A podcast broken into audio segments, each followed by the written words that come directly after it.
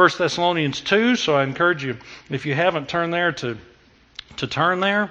You know, um, the uh, second coming of Jesus is just the theme of 1 Thessalonians, and and um, there was so much talk about it. We don't talk about the second coming much anymore. There was a lot of talk about it during the Jesus movement, and and um, one of my sons said, "Dad, I can pick one of your songs out in a heartbeat. I mean, somewhere in there, Jesus is coming back." Okay, I get it. But um, there was a lot of talk about it.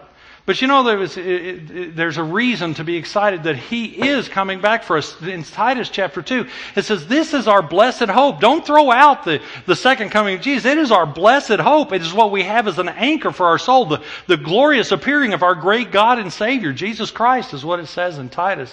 And it, it seems that it's so easy to throw it out along with the polyester leisure suits, you know. Anybody over 50 would say, throw out the polyester leisure suits. Amen? Okay. But keep the second coming for crying out loud. This is, this is our blessed hope. But as we look at our passage this morning, what we're going to be looking at is two things. Um, first off, Paul deals with how he got to uh, Thessalonica, how he ended up in that town, and, and it's just a, a fascinating story. Paul said, God's the one who put me here. And then secondly, he's going to make an appeal to him by basing it on his conduct while he was there. I dealt with you honestly, earnestly, in a godly fashion, and he's talking with them. I want you to listen to me because of these two things. God is the one who got me here, and we conducted ourselves in a righteous fashion while we were there. So let's look there in 1 Thessalonians chapter 2, verse 1. It says, For you yourselves know, brothers, that our coming to you was not in vain. When he came to Thessalonica, it, it was profitable for all of them. Now, the first question we want to look at is how did he get there? Let's look at a map.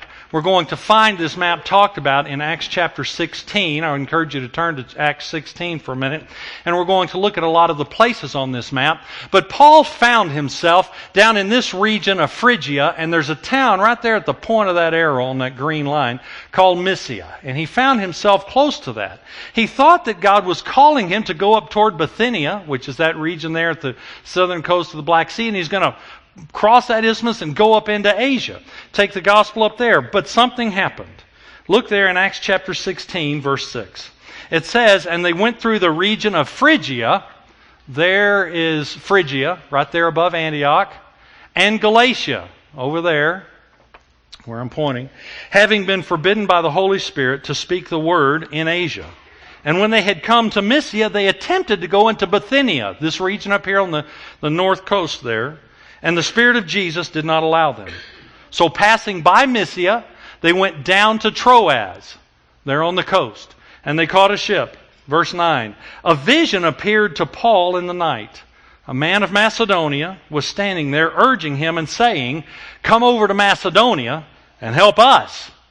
And when Paul had seen the vision, immediately we sought to go into Macedonia. That is that region right up here. There's Macedonia. There's Macedonia. It's above Greece.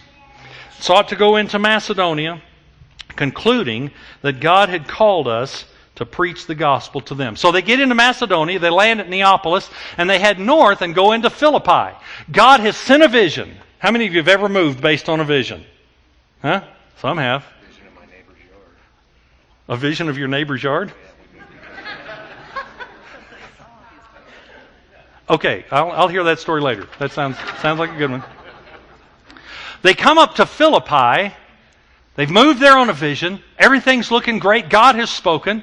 When they get there, they meet a woman named Lydia. They lead her to the Lord. They lead her entire family to the Lord. They baptize the whole lot of them. And while they're hanging out with Lydia and her family and just preaching the gospel, it says in chapter 16, verse 16, that a slave girl who had a spirit of divination and brought her much owners much gain by fortune telling she was following Paul and them around. She's giving them a hard time. Well, Paul finally got tired of it. Look what he does there in verse 18. He turned and said to the Spirit, I command you in the name of Jesus Christ to come out of her. And it came out that very hour. Oh, and they're going to be so excited. The deliverance crusade has arrived, right? Man, it's so wonderful. Everything's going great. They're going to be thrilled. Look in verse 19. When her owners saw that their hope of gain was gone, they seized Paul and Silas and dragged them into the marketplace before the rulers And when they had brought them to the magistrates, look in verse 22, the magistrates tore the garments off them and gave orders to beat them with rods. That's about the worst welcoming committee I've ever heard of. My mother drove us to Alaska from El Paso, Texas, drove five screaming, stupid kids and a dog in a station wagon from El Paso, Texas to Alaska in 1967. And when we got to Fairbanks, you go to the visitor center, you know, and, and it's obvious we're from somewhere else. And, um, Oh, you're visiting in Fairbanks. Yes, we are. Well, let us greet you. And they gave us this cardboard, this gold cardboard key and you put it on the dash of your car, and it's the key to the city. You can park anywhere you want. Paul did not get a key to the city. He got his clothes ripped off of him. This is worse than Jerry Springer. And they're beating him with rods. Verse 23 When they had inflicted many blows upon them, they threw him in prison, ordering the jailer to keep him safe. Well, throwing him in prison enough, so look at what he does in verse 24. Having received this order, he put them into the inner prison and fasten their feet in stocks. Let's see you get out of this. And now, Paul, having received the vision down here in Troas, having gone across to Philippi, and Lydia and her family gotten saved, and the demonized delivered, and the gospel's being received, he's got to think everything is wonderful, and then he ends up in prison, and I wonder, yeah, I got to wonder uh, what he thought of it now. I wonder if he's sitting there in the middle of the night going, What in the world have I gotten? This would make a cable TV show in prison in a foreign country. But you know what he does? He starts worshiping. He must have had one of those infomercials on cable that night advertising those worship albums. Do you think that's what it was? No, just out of his spirit, Paul started worshiping. When an earthquake came, knocked all of the walls down, set every all the prisoners free, and the jailer knew it was his head on the line. So he pulls out his sword. He's about to kill himself, and Paul says, "Don't do it, not yet. We're all here." And when he heard that, look in Acts sixteen thirty. The jailer came running to him and said, Sirs, what must I do to be saved? And they said, Believe in the Lord Jesus, and you will be saved, and your household. Why did that jailer get saved? Paul hadn't been preaching. He hadn't been holding meetings that this guy was apparently aware of. But you know what? It's just out of the devotion and the consistent worship of a life devoted to God. In his darkest moment, Paul still said, Jesus is worthy of worship. And this jailer, this jailer saw a difference in Paul's life, in the life of those with him. And he said, I don't know what you got, but whatever it is, I want it. What do I have to do to have what you have? What do I have to do to be saved? And friends, it was Paul's godly, righteous lifestyle that led to this conversion. And the next morning, the magistrates come in and they order that Paul be released. And uh, Paul looks at him and says, what every other prisoner in the history of the prison system has ever said. He looks at him and says, No. What you did to us was wrong. This is fascinating to me. Look in Acts 16:37. Paul looks at him and says, "You have beaten us publicly, uncondemned, men who are Roman citizens, and have thrown us into prison. And do they now throw us out secretly? No. Let them come themselves and take us out. Little meek and mild, Paul didn't want to cause any ripples. Isn't this fascinating? He said, No, there are some things that are absolutely wrong, and this is one of them. You need to get this one right. And they find out he's a Roman citizen. Didn't read him his Miranda rights. It even ends with a vowel. Didn't read them to him. Now they're, now they're scared to death. We have, we have broken the law with this guy. And so what do they do? Verses 38 and 39. They were afraid when they heard that they were Roman citizens. So they came and apologized to them and took them out and asked them to leave the city. Would you please leave?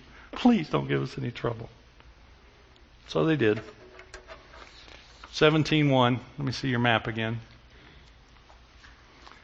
Left Philippi and they went through Amphipolis and Apollonia, and they came to Thessalonica. And our coming to you was not in vain. I wonder if I'd have said that after having just been beat up. Our coming to you was not in vain. You didn't beat us up. Maybe this is the success. And friends, the reality is we have absolutely no clue where our obedience today is going to take us tomorrow. Paul ended up in Thessalonica because days, weeks, months prior, however long prior, in another country, they received a vision that said, just come over to Macedonia. Well, we get to Macedonia, we get beat up. They tore down our Dixie Chicks poster and put us in prison. This isn't nice. And after they leave Philippi, they come to Thessalonica.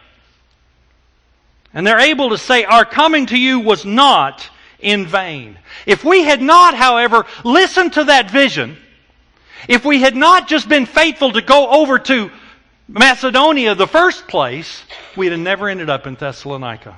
Friends, what is it? What is it that that small act of obedience on your part has brought you to this place today? Do you look back at it and despise what you did those days, weeks, months, years ago? Or do you receive it as God's direction in your life? Saturday afternoon, I was 15 years old nobody's at the house at me and my dad, and he was working on the at the kitchen table in there. And, and I was outside. I walked in. I walked in our kitchen, and just as I walked in, the phone started ringing. Well, there's nobody there except me and him, and he ain't good enough to answer the phone. That's what that's what he had me for. So answer the phone and change the TV. See, you, there used to not be such a thing as a remote control. The remote control was named me. Get up and go change that channel. But anyway, so I came in and the phone just started ringing. So I answered the phone, just happened to be walking by. It just happened to ring. Continental Singers were on the other end of the phone. They were looking for one of my sisters. They said, We need somebody that plays the viola. Your sister. We want to talk to her. Well, she's not here and she can't play. She's gone for the summer. And I said, But I play viola. And they said, Well, are you any good? 15 years old, cocky little snot. Yeah, I'm good. I was. Not anymore, but I was. And they said, Well, you want to travel with the Continental Singers? Sure. Sounds like a plan. Never auditioned for them. They said be here on January, uh, June uh, 17, I think it was. And uh, friends, that phone call just happened to walk by the phone at the right time was the narrow neck on the funnel of God's blessing in my life. That that phone call changed the direction of my life. Because what God did in my life that summer I've never been able to get over it. It changed where I am. I am here today because I accidentally, just by chance, opened the door seconds before a phone started ringing. What is it? What is the narrow neck on the funnel in the blessings of your life that has brought you to where you are? For Paul, it was a vision while he was in Troas. They said, I want you to go over here. It ended up bringing him to Thessalonica. And what Paul is saying is, our coming to you was not in vain. It was not a failure because God is the one who orchestrated this. He put this together. He put us together. And as you follow God's plan, God's direction, God's instruction for you today, it sets you up for what God has for you tomorrow. You say, well, I don't like where I am. Don't worry about it. You won't always be here. You'll be dead one day. Look on the bright side. you know what? You might be moving out of here this afternoon, first thing tomorrow morning. I don't know, but you're here today. So can we receive this place as God's gift to us for today and in being here be willing to say, I will be faithful even in this Philippian jail, I'm still going to worship Him.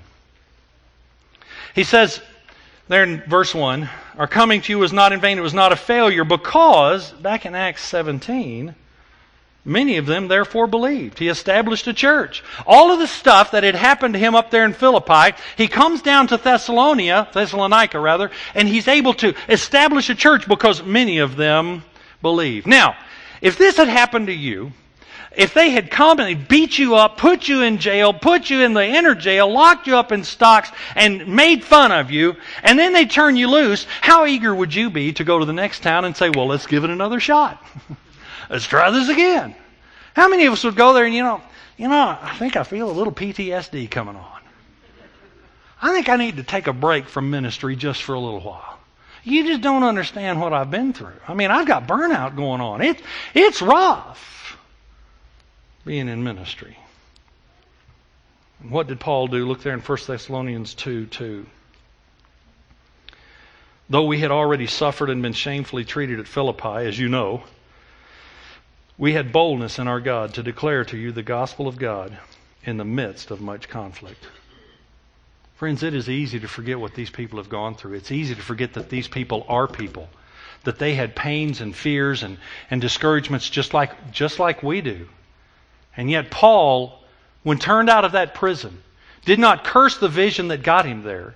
He went looking for the next opportunity, and when he got there, he said, You know that we spoke with boldness. How scared would you be? How scared have you been? Oh, they weren't nice to me. I don't think I'm going to tell them the gospel anymore. All of us have done it. And Paul was certainly tempted to do it. And friends, he, he endured hardship. He endured dis, disappointment and beatings and all kinds of difficulty. But he was able to say to him in verse 2, We had boldness in our God. In fact, friends, the fact that Paul continued to preach, I find that as a proof of the miracle of God's work in his life. Because how many of us have said, I'm done with this noise? These people, I'm wiping the dust off my feet and I'm going back to watching Oprah and Jenny Jones. Paul didn't. The author of Hebrews looks at us in, ver- in chapter 12 and says, uh, In your struggle against sin, you have not yet resisted to the point of shedding blood. But Paul had. And Paul said, I'm willing to shed more if it'll get the kingdom advanced. And what he did was what every one of us must do. He looked at those who were with him, he looked at those who were around him and said, Listen, I'm scared to death.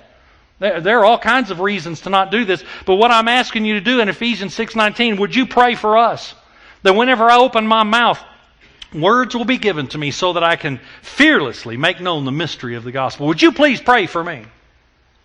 And over in Colossians chapter 4, pray that I may claim, proclaim it clearly as I should. And in 1 Thessalonians 5, it's just real simple. Brothers, please pray for me. Friends, the discouragement, the temptation to quit that you feel, Paul felt it, and his response was, I'm going to declare it boldly, and I'm going to ask for these people to pray for me in the process of it. He asked for boldness in the declaration. What's interesting is that the Philippian jailer was not saved because of preaching that we know of. He got converted because he saw these guys in the middle of difficulty pursuing personal holiness. They said, No, Jesus is our Lord, and we're going to act like it even in the difficult times. And the Philippian jailer said, I like that. I want some of that right there. And he got saved as a result of their holiness. And we say, well, I'll just lead, lead a holy lifestyle. And we're hearing more and more people saying, I just want, I want more of God. God, please give me more personal holiness. I want to be an example to you. And friends, personal holiness is so important. It's like the wake left behind a ship that just rocks the lives of people around us. But Paul didn't leave it there. He says, I want the holiness, but I also want to ask that I'll be bold in the declaration of the gospel. There's a bullhorn on the ship, and we got to have both of them. We got to have the wake being left behind, but use that bullhorn. Amen? We got to get the gospel out here, and the two of them working together are what cause the gospel to be carried forth. So as Paul looks at how he got there, he wants the Thessalonians to know, guys, God's the one who got me here. God's the one who put me with you. And so I want you to listen to me first off because God's the one who got me there. First off, how Paul got there. Secondly, his conduct while he was there. How did he conduct himself while he was there? Look back in 1 Thessalonians 2. 1 Thessalonians 2. It says, Our appeal does not spring from error or impurity or an attempt to deceive. But just as we have been approved by God to be entrusted with the gospel, so we speak. Not to please man, but to please God who tests our hearts. For we never came with words of flattery, as you know, nor with a pretext for greed. God is witness.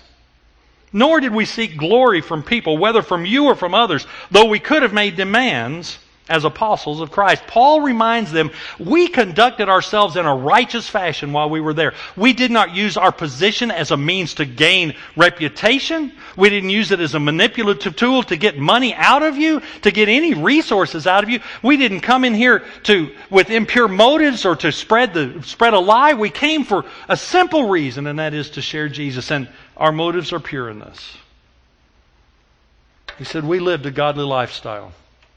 And friends, the reality is, if you act like a jerk at work, you cannot expect your coworkers to come to you first as the one to tell them about the love of Jesus. had a pastor stand up in front of his church and say, For those of you who act like jerks at work, now he used the word butthead. I would never use a word like that, so I'm just going to use the word jerks.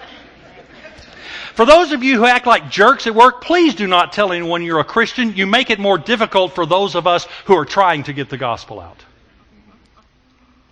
And what Paul is saying is, I came to you and I lived a godly lifestyle in front of you, and you know it. There is no way you can get around it. I didn't come there to manipulate you. I didn't come there to, to lie to you. I came there, look in verse 4, not to please man, but to please God who tests our heart. Here's an important lesson Paul had learned. It was this I can entrust to God my motives. I can leave that one to Him. I don't have to prove it to you. I don't have to prove it to anybody else. God is the one who knows. And to the degree that I'm being honest, He will reward me. And to the degree that I'm self deceived or trying to deceive others, He will deal with that. But Paul had learned to leave even his motives to the complete knowledge of God. Look over in 1 Corinthians 4. 1 Corinthians chapter 4, leave something there in 1 Thessalonians. This is just such a powerful principle. 1 Thessalonians 4, he's being accused by them. They're, they're coming up with reasons to ignore Paul. And he says, No, you need to listen to me. And they're judging him and his conduct. And he says in verse 3 I care very little if I am judged by you or by any human court. Indeed, I do not even judge myself. How many of us need that written on the ceilings of our bedrooms? So when we, when we lay in bed at night and can't go to sleep and we're judging ourselves, to see that written on that ceiling, no, I don't even judge myself. Verse 4 My conscience is clear. Boy, to be able to say that and go to sleep at night. My conscience is clear. And if we end it there, then everything's happy, everything's nice. My conscience is clear. I can do whatever I want because my conscience is clear. But Paul doesn't end it there. He says, My conscience is clear, but that does not make me innocent. Wow. It is the Lord who judges me. Therefore, judge nothing before the appointed time. Wait till the Lord comes he will bring to light what is hidden in darkness and will expose the motives of men's hearts. At that time, each will receive his praise from God. And we look at that and go, but there's some folks, I don't want them to receive praise from God. I mean, they did injury to me. They hurt me. They offended me. They said mean, unnice things about me. I don't want them to receive any praise from God. But the question is do you want your life to be judged in terms of your moments of foolishness? In terms of the injury that you have caused to other people? Or do you want Jesus to look at the continuum, the entire life that you've committed your life to Him and you've served Him well in so many ways? You blew it over here and I, I failed to apologize for it to Him. I didn't do it. Or we can have, I don't, they don't deserve an apology from me. Do you want Jesus to deal with your entire life based on that episode? And Paul looks at them and says each will receive his praise from God. Because if they're Christians, they've served him. And he knows that. And he's going to deal with them in complete knowledge and complete goodness, just like he will deal with you in complete knowledge and complete goodness. Paul had given his life and is an example to these people. He said, Follow my example. Look how I did this. He tells us other places what kind of person to follow. In 1 Corinthians and 2 Thessalonians, he says, Don't follow lazy people. A servant of God should not be lazy. We labor, 1 Corinthians 4, working with our hands. When reviled, we bless. When persecuted, we endure. When slandered, we entreat. Don't follow lazy people. And friends, you have a staff at this church who is not lazy. This staff works. I get to see it regularly. This staff works. They are deliberate, they are joyful in their labor, and they labor for the kingdom in this house. This is a good staff to have in leadership with you. But listen to what else Paul says uh, elsewhere in 1 Corinthians 16. He's talking to him and says, You know that the household of Stephanus were the first converts of Achaia, and that here's what they did they have devoted themselves to the service of the saints. What should be our response to that? Verse 16 Be subject to such as these. You see people who have devoted themselves to the service of the saints, to just serving God's people. He said, I want you to be subject to those kind of people. You watch for those kind of people. And Paul says to the Thessalonians, This is what we have been. We have lived a godly lifestyle in front of you. In verses 3 through 6, he says, This is how, these are things we did not do. We didn't come to you in error or impurity, desire to deceive. We didn't come to please men. We didn't use flattery or greed. We didn't come seeking glory. So what did they do? Look in verse 7. Verse 7 through the end of the chapter, he tells us what they did do. But we were gentle among you, like a nursing mother taking care of her own children. So, being affectionately desirous of you, we were ready to share with you not only the gospel, but also our own selves, because you had become so very dear to us. They treated him like a mother, like a nursing mother, gentle, affectionate, eager to share, had loved, loved them so much. Mothers are eager to share. Do you think your mother really wanted the chicken wing? Really? Have you ever had one? Don't you know they have those little bitty feathers still on them? They never get all those feathers off there. Donna used to eat the chicken wings when our kids were small, and now you can't get her to walk within 10 miles of a chicken wing. She wants the biggest chunk of white meat that they can get up, pull off that bird. That's right, amen, boy. Drown that sucker in some white gravy, and we are rolling now. Paul said, I came to you and I, we lived an example of gentleness and caring and sharing because we genuinely loved you. And then he continues in verse 9.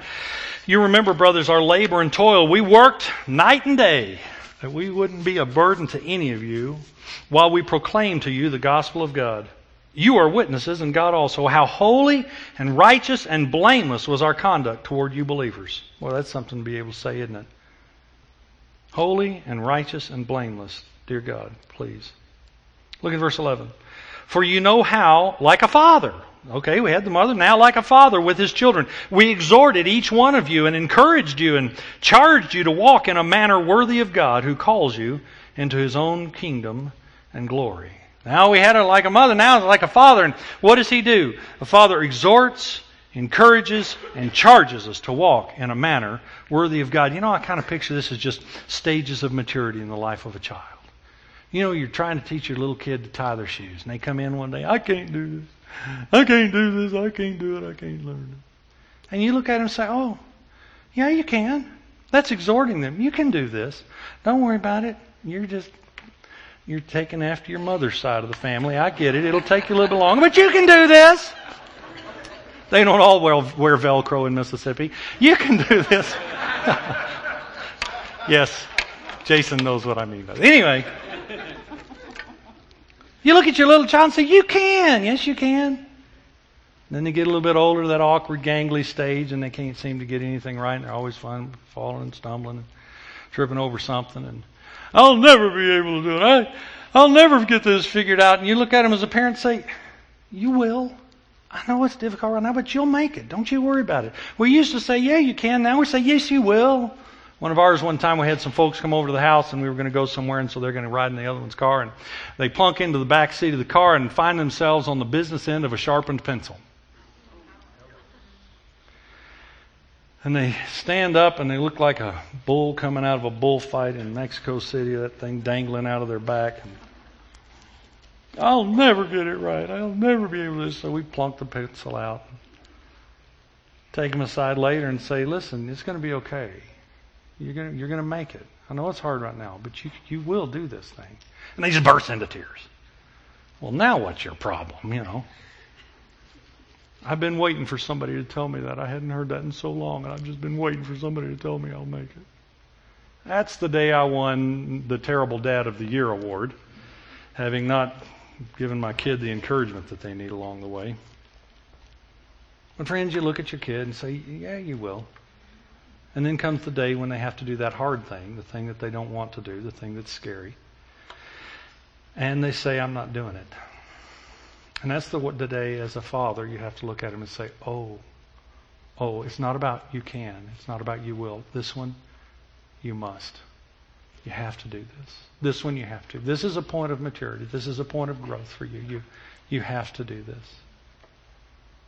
I forgot that call from the Continental Singers. I was, I had my birthday. I turned 16 and went to the um, airport to fly to LAX. I, couldn't even spell LAX, and here I was flying to it. And, and I had on my double knit polyester, you know, and I had my viola in my bag and, and sweating like a stinking horse. And I got about my my family had to leave back, me back there, and the the thing was up here down the concourse. And I got about halfway, and I stopped dead in my tracks. And I thought, turn around, go back, beg them not to make you go, and don't you ever pull a stunt like this again. And just about as soon as that voice stopped, another voice came in and said, If you don't go now, you'll never leave. You have to do this. It was scary as Gehenna and Hades combined. And I took another step. And friends, there are times that as fathers, just like Paul did with these people, oh, you must do it. This is how Paul dealt with the Thessalonians. He was gentle, he was giving, he was kind, he was encouraging, he was challenging, he was not going to let them off the hook.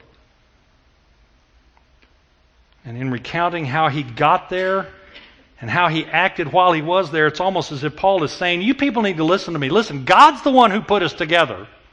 And I lived a righteous life in front of you. You need to listen to what I'm telling you. My question for you on this is who would say that to you? Who is it who has at least tried to invest in your life? Who is it who has at least tried to love you, to be kind to you, to encourage you, to challenge you? Who is it who's encouraged you in your walk? It is appropriate, it is right for you to not only listen to them, but to let them know you're going to listen to them.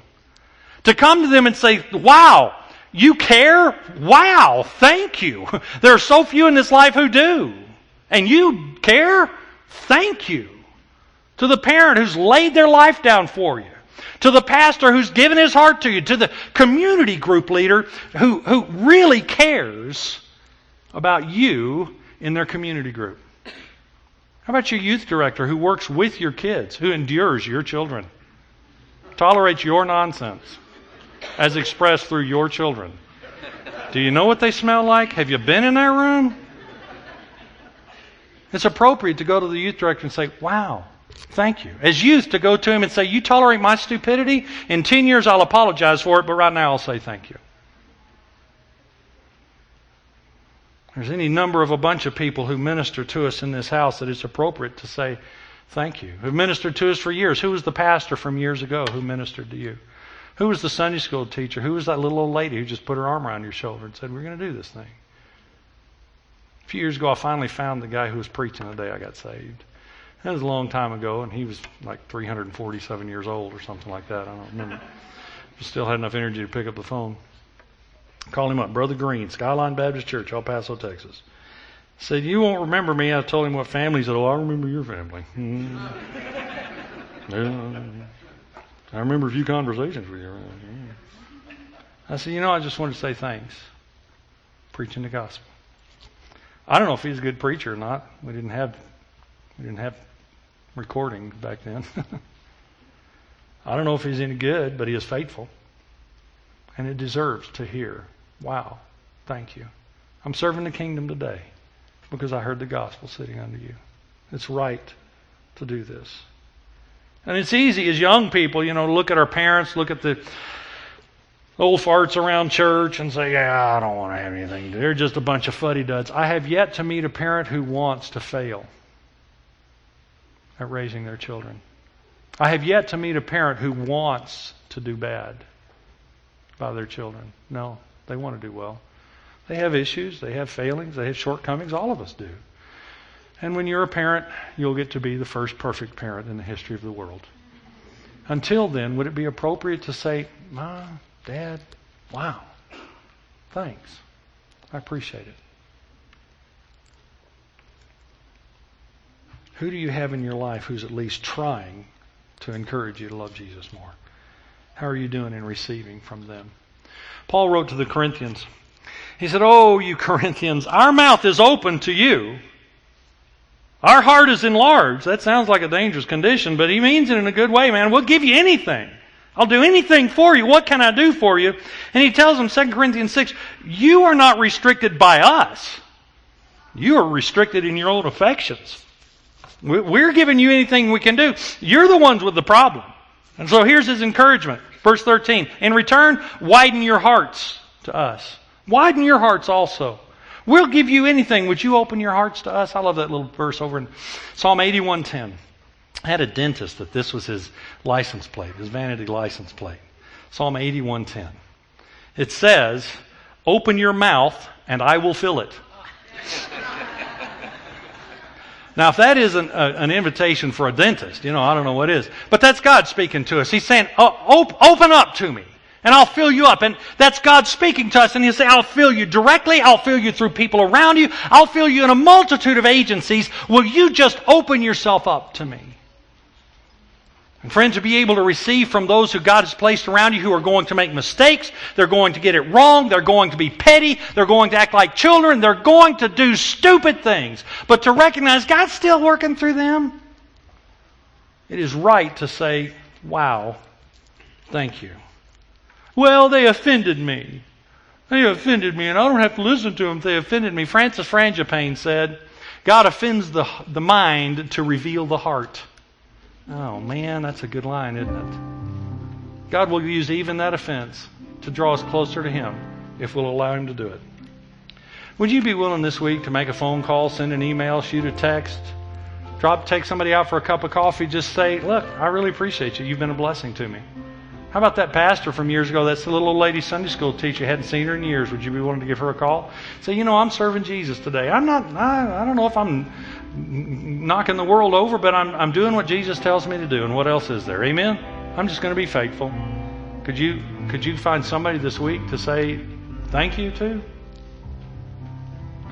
Back in the 80s, we were pastoring down in Cedar City and had a, had a woman send me a letter one time. She didn't go to our church. She went to the Crazy People's Church up in Parowan, you know, the Pentecostals.